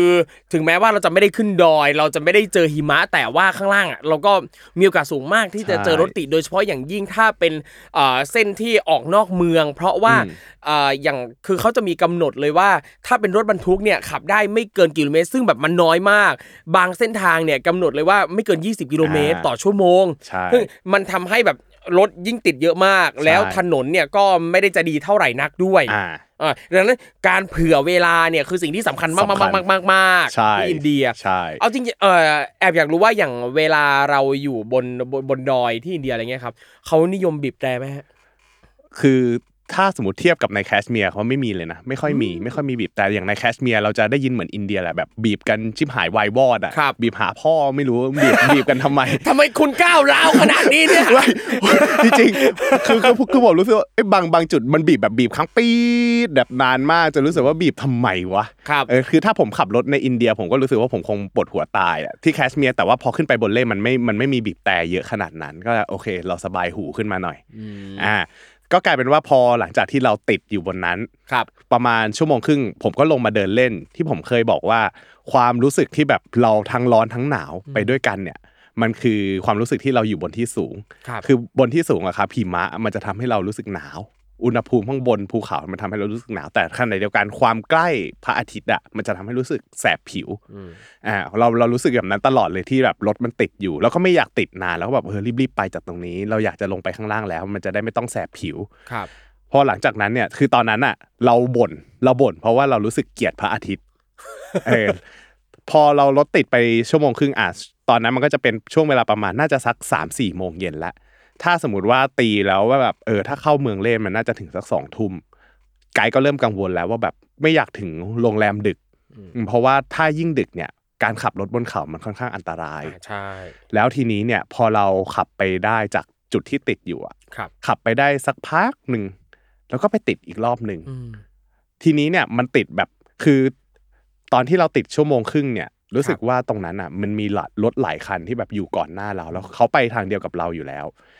แล้วตอนที่เราไปติดอีกที่หนึ่งก็กลายเป็นว่าไอ้คันเหล่านั้นเนี่ยมันก็จะไปติดก่อนเราด้วย อืมซึ่งตอนนั้นเนี่ยการการจะเดินจะการจะให้ไกด์เดินไปถามว่าข้างหน้ามันติดอะไรอีกเนี่ย มันจะค่อนข้างไกลครับมันค่อนข้างลำบากไกด์เราก็เลยไม่ไม่ได้ลงไปถามเพราะคิดว่าเออมันน่าจะมีหิมะถล่มอีกนั่นแหละ เออ เออกลายเป็นว่าขับเมื่อกี้ชั่วโมงครึ่ง อันเนี้ยนานกว่าชั่วโมงครึ่ง เราก็เราก็เริ่มงงกันแล้วว่าเฮ้ยมันเกิดอะไรขึ้นมาทั้งทที่หิมะก็เคลียร์ทางเรียบร้อยแล้ว คือคือตอนแรกอะเขาอะให้เราตัดสินใจด้วยว่าเราอะจะไปต่อหรือเราจะกลับทางเดิมก็คือครับทางทางกระดุงลาพาสอ่าที่ที่มาตั้งแต่ย้อนตอนแรกไปอ่าแต่เราก็เลยบอกว่าเออไหนๆก็ติดแล้ว ยังไงเราก็ต่อให้มืดแค่ไหนเราก็ต้องกลับทางนี้แหละอืมอืมกลายเป็นว่าตอนแรกที่เราตัดสินใจครั้งนั้นอะ มันเป็นการตัดสินใจที่ผิด อืม เพราะว่าถ้าเกิดว่าเรากลับทางเดิมอะ มันน่าจะถึง มันน่าจะถึงโรงแรมในเมืองเล่อะได้อืมภายในวันนั้นแหละ คือมันอาจจะอ้อมหน่อย แต่ว่าก็ถึง เพราะว่ามันไม่ได้ติดเลยขนาดใช่นั้นแต่เราอะดันไปตัดสินใจว่าโอเค ไปทางนี้เพราะไหนๆก็มาทางนี้แล้วไงครับมันดันไปมีเรื่องของค่าเสียโอกาสที่เราคิดถึงมันเออเออนั่นแหละชอบตรงนี้เออแล้วแล้วกลายเป็นว่าพอเราติดตรงนั้นอะแทนครับที่จะติดแป๊บหนึ่งครึ่งชั่วโมงมันดันกลายมันดันกลายเป็นว่าติดชั่วโมงกว่าๆแล้วมันติดนานมากจนกระทั่งไกด์อะยอมลงไปเพื่อไปถามว่ามันเกิดอะไรขึ้นข้างหน้ากันแน่ครับ กลายเป็นว่าคำตอบที่ได้ก็คือ ข้างหน้ามันมีรถหล่นลงไป มันมีรถที่มันเป็นรถไอ้กวาดถนนนั่นแหละไอ้รถแบ็คโฮของทางการน่ะอ๋อมันตกคือลงไป คือรถที่จะมาเคลียร์หิมะเนี่ยใช่ตกใช่คือผมจำไม่ได้ว่ามันตกหรือว่ามันเสียเขาบอกว่ายังไงก็ตามอะ ณเวลานั้นอะ เราไม่สามารถไปทางนั้นได้แล้ว อืมเออก็กลายเป็นว่าตรงนั้นอะ เราติดอยู่เป็นประมาณสองเกือบ ผมว่าน่าจะเกือบสองชั่วโมงอะพอสิริรวมแล้วอะตอนนั้นอะเป็นเวลาหกโมงเย็นครับ ซึ่งพอติดหกโมงเย็นตอนนั้นอะ เราเริ่มไม่แสบผิวแล้วพระอาทิตย์เริ่มหายไปแล้วอ่าสิ่งที่มาแทนก็คือความหนาวเย็นเออความหนาวเย็นความแบบมืดอะมันไม่มีแดดแล้วพี่อืมครูทอมคือแบบครับพอมันไม่มีแดดอะตอนนั้นเราแบบไม่รู้สึกถึงความอุ่นใด ๆ เลย มันกลายเป็นว่าความหนาวที่เคยมีอะมันทวีคูณ มันจากเดิมอะมันประมาณประมาณตัวเลของศาเดียว อันเนี้ยมันเริ่มจะใกล้ติดลบ อืมอืมซึ่งตอนนั้นเนี่ยเราก็เริ่มหนาวกันแล้ว เพราะทุกคนอะเตรียมเตรียมชุดมาก็คือ เตรียมชุดมาไม่ให้มันติดลบแค่นั้นแหละอืมอืมแต่ชุดกันหนาวเราบนรถอะก็เอาไม่อยู่ แล้วตอนนั้นเราเริ่มหนาวกันแล้ว แล้วก็คิดอยู่ว่าเฮ้ยเราจะทำยังไงดีวะกลายเป็นว่าตอนที่ติดอยู่อะทุกคนแบบเริ่มเริ่มกระวนกระวายแล้วว่าถ้าสมมติพายุหิมะมันมาตอนนั้นพอดีอะจะทำยังไงอืมกลายเป็นว่าพอพูดกันได้ไม่นานปุ๊บ ระหว่างที่เราตัดสินใจว่าโอเคงั้นเราคงต้องถอยรถเพื่อจะกลับไปในไปนอนโรงแรมเดิมที่เรานอนนอนค้างในตอนที่ขึ้นมาเที่ยวข้างบนเนี่ยครับ มันมีพายุหิมะตามมา มันมีพายุหิมะมาแบบ คือตอนนั้นผมจำได้ว่าฟ้ามันมืดแล้วครับ แล้วตอนนั้นผมมานอนอยู่ แล้วทุกคนก็นอนหลับเหมือนกันแหละเพราะทุกคนเพลีย มันมีเหมือนกับว่าเป็นพายุพายุหิมะไม่ไม่แรงครับ แต่มันเป็นพายุที่มันเกิดบนภูเขา มันมีลมพัดแล้วมันก็มีแบบ หิมะตกหิมะเริ่มตกมาไล่หลังไล่หลังแบบตอนที่ระหว่างที่เรากำลังจะเข้าไปหาที่นอนในเมือง ซึ่งตอนนั้นเนี่ยพอประเมินกันแล้วเนี่ยถ้าเราเข้าไปหาที่นอนในเมืองมันจะกินเวลาการขับรถอีกประมาณ 1-2 ชั่วโมง แล้วขับบนภูเขามันก็อันตรายเข้าไปอีกดังนั้นแล้วเราก็เลยตัดต้องตัดสินใจกันว่า เราจะทำยังไงกันดี นอนบนรถไม่ได้แน่ ๆ เพราะว่าตอนไม่มีพายุอะมันยังหนาวแบบหนาวมากอยู่เลย ถ้าสมมุติว่าเราต้องเจอพายุอะไรอย่างนี้อีกอะ มันน่าจะเอาตัวรอดได้ยากเหมือนกันครับเราก็เลยตัดสินใจว่าโอเค ถ้างั้นถ้านอนที่ไหนได้ก็นอนอืมไม่ต้องไปถึงโรงแรมเดิมแล้วในระหว่างนั้นก็เลยแบบขับขับรถผ่านหมู่บ้านหนึ่งบนภูเขาเล็ก ๆ ไกด์ก็ลงไปดูให้ว่าตรงเนี้ย มันพอที่จะมีแบบโรงแรมเปิดไหมหรือพอที่จะมีที่นอนอยู่ไหมเออ แล้วพอเสร็จไกด์ก็ขึ้นมาบอกเราว่า มันมีอยู่ห้องหนึ่งอ่า อะมันมีอยู่ห้องหนึ่งแต่มันไม่ใช่โรงแรมมันเป็นบ้านพัก ที่เขาที่เขาแบบมีห้องว่างแล้วให้เราขึ้นไปนอนอ่าแล้วคล้ายๆแบบเป็น local Airbnb ใช่ประมาณนึง ใช่ แล้วเราก็โอเค ยังไงเราก็ต้องนอนแล้วแหละ ไม่ว่ายังไงก็ตอนเนี้ยขอเอาชีวิตรอดไว้ก่อน ตอนนั้นทุกคนไม่คิดจะกลับแล้วครับแค่คิดแค่ว่าแบบเออยังไงก็ตามขอเอาชีวิตรอดไว้ก่อน แล้วตอนนั้นเนี่ยทั้งไกด์ทั้งคนที่เขาเอาอินเทอร์เน็ตมา ไม่มีใครใช้สัญญาณมือถือได้เลย เราก็ไม่สามารถบอกคนภายนอกได้ว่าเราเกิดอะไรขึ้นบนนี้ อ่าเราก็กลัวเหมือนกันว่าคนที่เขารอคุยกับเราอยู่จะเป็นห่วงหรือเปล่าอะไรอย่างนี้อ่าโอเครู้เรื่องนั่นแหละ แล้วพอเสร็จปุ๊บ เราก็บอกโอเคงั้นเอาห้องนี้แหละ โดยโดยที่แบบเราไม่รู้เลยนะว่าห้องมันมีอะไรให้บ้างครับ แล้วก็เขาบอกราคามาก็คือโอเคมันเป็นระดับที่เราสามารถจ่ายได้อ่ามันเราก็คิดว่าโอเคเข้าไปก็คงมีแบบห้องน้ำให้บ้างแหละ ก็โรงแรมทั่วไปอ่าโรงแรมทั่วไปพื้นฐานปรากฏว่าพอเขาให้เราเอาของลงมา เราเดินขึ้นไปปุ๊บเปิดประตูเข้ามาปุ๊บ มันก็คือห้องสี่เหลี่ยมที่ไม่มีอะไรเลย มีแค่ไฟหลอดเดียว ห้องโล่งมีหลอดไฟกลางห้องอย่างเดียว ใช่มันจะเป็นห้องโล่งๆมีพรมปูให้ มีฟูกแค่อันเดียวครับ แล้วผ้าห่มมีอันเดียวอ่าแต่เราไปกันเจ็ดคนอ่าแล้วก็ไม่มีเครื่องทำน้ำร้อน ไม่มีเครื่องทำความอุ่น ไม่มีอะไรเลย คือมันเป็นห้องโล่งๆกว้างๆแล้วตอนนั้นเราก็คุยกันว่า เชี่ยนอนได้เหรอวะ คือห้องไซส์มันน่าจะผมว่าน่าน่าจะเล็กกว่าห้องอัดนี้อีก ครับเออ ก็น่าน่าจะสักประมาณ 20 ตาราง น่าจะเล็กกว่า 20 ตารางอืมั้งมครับ ครับผม ก็เข้าไปแล้วก็รู้สึกว่า เออ ยังไงก็ต้องนอนแหละ เพราะว่าถ้าไม่งั้นน่ะ คือเราโชคดีตรงที่อย่างที่ผมบอกว่า ตอนแรกอะมันมีคนรถรถที่มันไปก่อนเราอะ ครับ มันก็ไปติดเหมือนกันอืมดังนั้นแล้วถ้าสมมติว่าเราอะอยู่อยู่ข้างหลังแล้วเราได้ห้องเราควรจะเอาก่อน เพราะไม่งั้นอะไอคนข้างหลังอะถูกมันจะมาแย่งห้องเราครับถ้าเราไม่เอา เราก็เลยตัดสินใจเอาซึ่งเห้อันนี้อยากไปรู้ว่าอย่างที่นี่อะครับ เป็นโรงแรมแบบเป็นกิจจลักษณะอยู่แล้วไหมหรืไม่อว่า ใช่ คือเหมือนเป็นบ้านคนแต่ที่มีห้องว่างแล้วไกด์ใช่ไปขอขอยืมใช่ ห้องนึงก่อนใช่เป็นอย่างนั้น อ่าก็คือข้างล่างเขาเหมือนกับว่าทำเป็นร้านอาหาร ครับ มีห้องน้ำให้ใช้ข้างล่าง แต่ว่าตอนนั้นแล้วอะจังหวะนั้นคือเราไม่ได้คิดมาก่อนว่าเราจะเจอแค่ห้องโล่งๆอะไรเงี้ย น้ำดื่มก็ไม่มีให้คือข้างบนนั้นจะไม่มีน้ำให้เลย น้ำที่สะอาดสุดคือน้ำต้มครับ น้ำต้มจากน้ำประปาเอามาต้มอย่างเงี้ยครับคือสะอาดที่สุดแล้วครับครับแล้วก็ตอนนั้นก็คือเราตั้งใจกันว่าเราจะเอาน้ำต้มอะเอาไว้กินกัน ส่วนแปรงฟันอาบน้ำไม่ต้องหวัง ไม่ต้องคิดเลยอ่าโอเคครับ ตอนนั้นก็คือโอเคเราเราตัดสินใจว่าเราจะเอาห้องนั้นแล้วเราก็แบกของเข้ามานอนด้วยกันเจ็ดคนครับเออผมมีรูปถ่ายอยู่เดี๋ยวไว้เอาให้ดูได้เลยนะครับ ก็พอเราตัดสินใจแล้วเนี่ยเราก็นอนนอนกันแบบที่ทุกคนเนี่ย เราก็จะให้ผู้หญิง นอนกันบนฟูกแล้วผู้ชายเนี่ยนอนกันแบบเขาเอาเขาเขาจะมีผ้าผ้าห่มเขาบอกว่าเป็นเป็นผ้าห่ม แต่เท่าที่เราดูมันก็จะเป็นผ้าที่แบบเหมือนเขาเอาไว้คลุมของอะไรสักอย่างหนึ่งอะอืมแล้วเอามาแล้วผมผมอะเป็นคนที่เป็นภูมิแพ้ครับ มันจะไวกับฝุ่น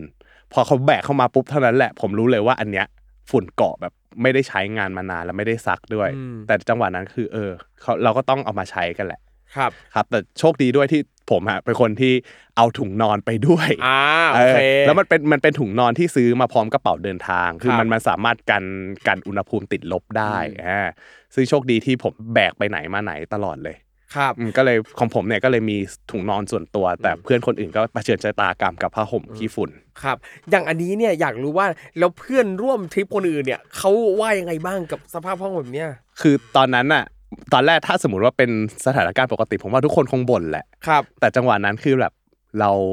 เราไม่มีใครบ่นเลย เหมือนกับแบบไม่มีทางเลือกแล้ว เราไม่มีทางเลือกแล้ว แล้วถ้าสมมติเราไม่เลือกที่นี่เราก็ไม่รู้ว่าเราจะไปเผชิญชะตากรรมอะไรอีกอืมซึ่งมันก็มีคนเล่าให้ฟังต่อว่าในขบวนที่ไปก่อนเราอะ มันมีแก๊งหนึ่งเป็นคนไทย แล้วแก๊งนั้นน่ะ วันต่อมาจะต้องบินกลับประเทศไทย เออซึ่งเราอะยังโชคดีที่วันต่อมาเรายังไม่บินครับอ่าซึ่งแก๊งนั้นน่ะต้องกลับเมืองเล่ทันทีคืนนั้น ซึ่งผมก็นั่งคิดแทนว่าเชี่ยเขาจะขับกลับกันยังไง แล้วเขาจะรอดไหมวะอืมเออสรุปว่าเขาก็ขับกลับกันมา แต่ผมไม่รู้ชะตากรรมเขาเหมือนกัน ครับครับผมก็พอพอหลังจากที่เรานอนเนี่ยคืนนั้นทั้งคืนอะมันเราจะได้ยินเสียงรถวิ่งผ่านตลอดอืมเพราะว่ามันเป็นรถที่ติดติดอยู่กับเราแล้วเขาก็วิ่งกลับเข้าเมืองเหมือนกัน เขาพยายามที่จะไปกลับเข้าเมืองที่อยู่บนภูเขาเหมือนกัน เราก็แบบเออโอเคโชคดีแล้วแหละที่เราเลือกห้องนี้ไว้ แล้วในระหว่างนั้นเราก็ไม่รู้มันก็มีคนบอกว่า บางคนก็จะบอกว่าเนี่ยนอนไม่หลับเลยครับอืมเพราะว่ามันนอนไม่ได้อะไรเงี้ยบางคนก็บอกว่าหนาวอะไรเงี้ยคือความร้อนบนนั้นอะแทบจะไม่มีเลย อืมเราเราหนาวกันมากก็คือทุกคนใส่เสื้อใส่เสื้อกันหนาวนอนเลยอะครับ ไม่มีใครอาบน้ำไม่มีใครอะไร ใครใครเอาเสื้อมากี่ตัวใส่ทับทับทับทับกัน คือถ้าเป็นผมอะผมก็ไม่อาบอะเออออยู่ในบรรยากาศแบบนั้นรู้สึกแบบไม่มีกระจิตกระใจจะคืออาบต่ออะต่อให้มีน้ำสะอาดสะอาดผมก็ไม่อยากอาบอืมอืมคือจังหวะนั้นแบบกระจิตกระจายคือขอให้มันผ่านวันนี้ให้มันไปไวๆเถอะครับ ครับ เพราะหลังจากนั้นก็ผ่านไปคืนหนึ่งตื่นเช้ามาก็คือโอเค เราไม่สามารถไปทางนั้นได้แล้วไปทางที่เราตั้งใจจะไปตอนแรก เราก็เลยคุยกันว่าโอเคงั้นเดี๋ยวเราจะกลับมาทางกระดุงลาพาสคือมาทางไหนก็กลับทางนั้นครับซึ่งทางเดิมเนี่ยมันก็มันก็โอเคแหละมันมันมันไม่มีอันตรายอะไรอย่างนี้ เพราะมันไม่มีหิมะถล่มแล้ว แล้วเราก็นั่งรถกลับมาเมืองเล่กันอย่างสงบสุขโดยที่อ่าไม่มีอะไรเกิดขึ้นแล้ว เพราะเราเจออะไรที่มันหนักๆไปแล้วครับคือระหว่างทางมันมีบ้างแหละที่หิมะถล่มแต่หิมะถล่มสำหรับเราคือตอนนั้นมันก็คือแบบ ปิดทางเฉยๆไม่มีอะไรมันเป็นเรื่องปกติไปแล้ว ที่ถ้าเทียบกับสิ่งที่เราเจอเมื่อคืนอะไรอย่างเงี้ยครับโอ้โหก็ถือว่ายังโชคดีแหละที่ถึงแม้ว่าจะเจอพายุหิมะเจอนั่นนี่นู่นเจอความหนาวเหน็บต่างๆ แต่ว่าก็สุดท้ายเนี่ยก็กลับมาถึงที่เล่อย่างปลอดภัยใช่อืมแล้ววันต่อมาก็คือจากเดิมที่เคยมีทริปว่ามีแพลนว่าจะไปที่ไหนที่แบบแถบๆใกล้ๆเมืองเล่อะไรอย่างเงี้ยเราก็ไม่ได้ไปเลย ทุกคนแบบกลับมาคือต้องการนอน นอนพักอยู่ในโรงแรมอย่างเดียว แล้วกลางคืนก็คือ อ่าพอพอตกเย็นมาก็แค่เดินออกไปเที่ยวตลาดเมืองเล่ซื้อของฝาก แล้วก็คุยนั่งคุยกันครับอ่าก็กลายเป็นว่าเราทุกคนแบบ วันนั้นต่อให้เราเสียค่าทิปไปแล้ว แต่วันที่เรามานั่งคุยกันตอนหลังน่ะเราก็บอกว่า เออ ไม่เป็นไรหรอก เราไม่ต้องไปเที่ยวให้ตามทริปก็ได้ เขาจะคืนเงินไม่คืนเงินก็ไม่เป็นไร เอออืมก็ก็ยินดีอะเสียเงินไปก็ไม่ไม่ได้รู้สึกอะไรแค่แบบมีชีวิตรอดกลับมาก็โอเคแล้วเออเอาเอาชีวิตไว้ก่อนเใช่เพราะตอนนั้นคือถ้าถ้าสมมตินึกถึงภาพว่าแบบเราตัดสินใจพลาดไปแบบนิดเดียวเราก็ไม่รู้ว่าคืนนั้น เราจะมีที่นอนหรือเปล่าอืมใช่คือบางทีแบบอ่าการที่ต้องตัดสินใจโดยฉับพลันเนี่ยใช่คือสิ่งที่อาจจะเจอได้ง่าย ๆ เลย แต่อย่างอันเนี้ย เรารู้สึกว่าความโชคดีอย่างหนึ่งก็คือตรงที่มีโลเคอลไกด์อ่าที่ไปประสานงานหาอย่างน้อยคืนนั้นน่ะที่ไปหาที่นอนให้อะใช่คือเราก็ใช่มานึกว่า ถ้าเป็นแบบเนี้ยนั่นแปลว่าโรงแรมแบบที่เป็นกิจลักษณะอาจจะมีน้อยมากหรือเต็มหมดอะคือ จากการที่ไปอินเดียมาหลายครั้งแล้วก็จะรู้สึกว่า ปัญหาหลายๆอย่างอะคือต้องใช้คนอินเดียเข้าไปคุย อืมอืม เข้าไปขอนั่นนี่นู่นอะ ไม่งั้นเขาจะคุยอะไรคุยภาษาถ้าเราไปกันเองภาษาอังกฤษเราไม่รอดแน่อืมหมายถึงต่อให้เราเก่งแค่ไหนอะครับ แต่เขาคุยกับเราไม่ได้มันก็ไม่รอดเหมือนกัน อืมอืมโอ้โหอันนี้ก็เรียกว่าจะเจอหลายอย่างเหมือนกันนะครับทริปนี้ ใช่สรุปว่ากลับมาทุกคนก็คุยกันถึงเรื่องนี้ว่าแบบเออ มันถือเป็นประสบการณ์อีกแบบหนึ่ง ที่ไม่ต้องที่ไม่ไม่ต้องไปเที่ยวก็ได้ แต่เราได้มันกลับมาอ่า ก็รู้สึกเออคุ้มค่าเหมือนกันที่ไปครับ ครับ อะถามคุณป้าหน่อยครับว่าสมมุติว่าถ้ามีผู้ฟังรายการ Survival Trip เนี่ยนะครับอยากจะตามรอยไปแคชเมียร์ไปเล่แบบนี้เนี่ยนะครัครับบอะไรบ้างที่เขาต้องเตรียมตัวไว้เลย ถ้าสมมติอยากไปเจอแบบผมไปฤดูหนาวครับ ไปช่วงไปช่วงเมษาอะไรอย่างเงี้ยแล้วครัจะบเจอหิมะถล่มจะเจอภูเขาหิมะ คุณจะได้เสียวไปพร้อมกันนะคครัรับบแต่ว่าถ้าเกิดว่าไม่อยากเจอเนี่ยก็หลีกเลี่ยงช่วงที่มันเป็นช่วงสงกรารหรือว่าช่วงฤดูหนาวก็ดี ครับนะครับแล้วก็ก่อนไปถ้าเกิดว่าบางคนอยากไปแคชเมียร์อะไรอย่างเงี้ยก็พยายามศึกษาเรื่องการเมืองอะไรของเขาตามข่าวตามข่าวโลกอะไรอย่างครังี้บบ้าง เพราะว่าเราจะได้รู้ว่าช่วงนั้นเขามีหึ่มห้ามมีสงครามอะไรกันหรือเปล่า ถ้าเกิดว่าไปแล้วมันต้องไปเสี่ยงเจอสงครามเนี่ย หลายคนอาจจะรู้สึกเสี่ยงเกินไป แต่บางคนก็อาจจะชอบ ใช่อย่างผมผมจะชอบมากอยากได้คอนเทนต์โอเคแต่อย่างอย่างอันเนี้ยคือเมื่อกี้คุณป้านบอกว่าเตรียมถุงนอนไปด้วยเออคือถึงแม้ว่าทุกคืนเนี่ยเราจะจองโรงแรมจองอะไรไว้เรียบร้อยแล้วแต่เราก็ยังพกถุงนอนนะฮะใช่ผมผมมาพกเอาเท่อะไรวะคนอะไรวะพกถุงนอนเอาเท่ไม่ไม่คือตอนนั้นอะผมซื้อกระเป๋าเดินทางมาใหม่แล้วใช้อ่าแบบอ่าใช้อันนั้นอันแรกแล้วมันมีสายรัดถุงยาง แล้วก็บอกเฮ้ยเอ้ยไม่ใช่เนี่ยถุงเนี่ยนอนเราอะเราอะเราอะ ผมพูดผิดมันมันสายมันเป็นยางอ๋อสายมันเป็นยางโอเคอะโอเคอ่าก็ได้สายมันเป็นยางแล้วเราโอเคเอาไปรัดถุงนอนเออเออโอเคพูดสับกันนิดหน่อยเออโอเคไม่ได้เลยนะครับ สายรัดถุงนอนครับนะครับ มันก็โอเคเราผมก็อยากเออใช้ใช้งานมันก็แบบโอเค เอาไปรัดถุงนอนหน่อยแล้วก็แบกแบกไปเท่ๆอะไรอย่างงี้อืมเอาอาจจะแบบติดหมอนข้างก็อาจจะเอามานอนกอดอะไรอย่างงี้ก็ได้ ไม่เคยคิดเลยว่าเราจะได้ใช้ห่มมันเออเออเออกลายเป็นว่าพอเราซื้อเนี่ยเออแม่งคุ้มว่ะ ได้ห่มครับครั้งหนึงแบบห่มเอาตัวรอดก็คุ้มแล้วเออเออก็ก็ดีก็ดีคือหลาย ๆ ครั้งอะอย่างอย่างที่บอกว่าบางทีเราไม่รู้เลยว่าเราจะเจออะไรอะเตรียมไว้เผื่ออืมเผื่อไว้ก่อนคืออย่างไรเหลือก็ดีกว่าขาดใช่ แล้วแล้วสิ่งสำคัญคือถ้าไปเล่พวกเนี้ยยาอย่างที่บอกว่ายาครับสำหรับที่สูงอย่างเงี้ยครับอะควรมียาอะไรบ้างฮะควรจะมีแนะนผมผมจำชื่อยาไม่ได้ แต่ว่ามันเป็นยาเกี่ยวกับรักษาอาการอะไรเรักษาอาการที่เกี่ยวกับ แพ้แพ้แพ้ที่สูงอืมออกซิเจนไม่พอหรือว่าครับแรงแรงกดอากาศสูงคือทุกคนที่ไปอะ เวลา search พันทิปเกี่ยวกับเล่ลาดักเนี่ยจะมีคนแนะนำให้กินทุกกระทู้เลยครับครับผมแล้วถ้ากินอะบางคนกินแล้วก็ยังแพ้ก็มีเหมือนกันอืมอย่างที่คนในทริปผมเป็นครับนะครับก็ระวังไว้สำหรับโดยเฉพาะคนที่ร่างกายไม่ค่อยแข็งแรงอืมถ้าร่างกายไม่ค่อยแข็งแรงเนี่ยควรจะกิน ควรจะกินดักไว้ก่อนสักอาทิตย์หนึ่งอะไรอย่างเงี้ยครับครับคือก่อนก่อนจะไปเที่ยวอย่างเงี้ยก็กินดักไว้ก่อนอาทิตย์หนึ่งเลยเหรออาทิตย์บางตอนที่ผมกินอะผมกิน5วันนะครับห้าวันก่อนจะไปอืมครับผม แล้วไปพอไปก็หยุดกิน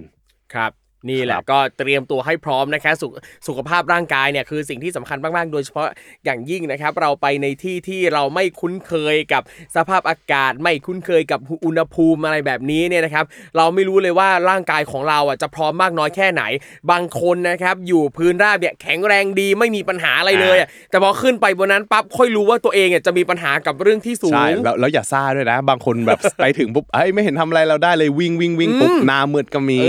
อเออแล้วอีกเรื่องหนึ่งสำหรับคนที่สูบบุหรี่ครับสูบบุหรี่บนนั้นเนี่ยค่อนข้างค่อนข้างอันตรายนะ เพราะว่าผมรู้สึกว่ามีเพื่อนผมที่แบบสูบเหมือนกันแล้วเขาก็บอกว่าเออพอสูบแล้วหายใจไม่ค่อยออกบนนั้นเขาต้องหยุดบุหรี่ไปเหมือนกัน ครับ แต่ว่าพอหลังจากที่เราผ่านภูเขาหิมะ ทุกคนพร้อมใจอยากจะดูดบุหรี่กันนะ ผมก็งงเหมือนกันเอาไม่กลัวเออไม่กลัวที่สูงกันแล้วเหรออ๋อเปล่ากูกูอยาก กูอยากคลายระบายหน่อย เออเออเอาซะหน่อยเอาซะหน่อยใช่นี่นะครับอ้าวโหวันนี้นะครับแหม่สนุกสนานมากมายนะครับกับคุณปั้นเงินนะครับ ก็ขอบคุณมากๆนะครับก่อนจากกันไปฝากผลงานหน่อยฮะอ่าเออครับผมสำหรับคนที่อยาก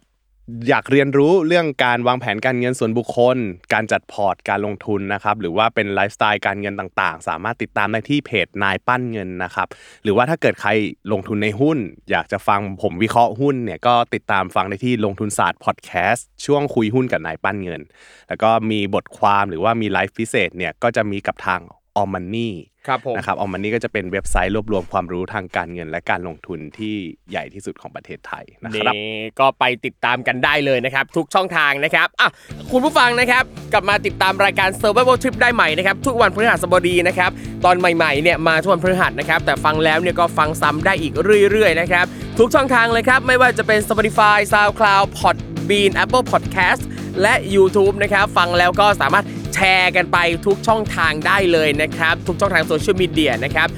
ใครไปเจอเรื่องราวใด ๆ เจอใครที่ประสบเหตุใด ๆ แบบนี้นะครับ อยากจะชวนมาเป็นแขกรับเชิญก็สามารถส่งข้อความมาบอกทีมงานของเราได้นะครับ เดี๋ยวทีมงานของเราเนี่ยก็จะ ไปติดต่อมาเพื่อมานั่งพูดคุยกันในรายการนะครับ และอีกหนึ่งช่องทางที่คุณผู้ฟังสามารถมาพูดคุยกันได้นะครับ ก็คือ Facebook Group นะครับชื่อว่า Survival Tips by Survival Trip นะครับใครมีเรื่องราวใด ๆ เกี่ยวกับการท่องเที่ยวอยากจะแบ่งปันก็เชิญได้เลยนะครับ รวมไปถึงบล็อกเอ่อบล็อกเกอร์สายท่องเที่ยวต่างๆนะครับไปนั่นนี่นู่นรีวิวอะไรใดๆมาก็มาโพสต์ประชาสัมพันธ์ที่นี่ได้เช่นเดียวกันนะครับอะสำหรับวันนี้นะครับผมทอมจากเกตโยมพยอมและคุณป้านนะครับ ต้องขอลากันไปก่อนครับ เจอกันใหม่ครั้งหน้า สวัสดีครับ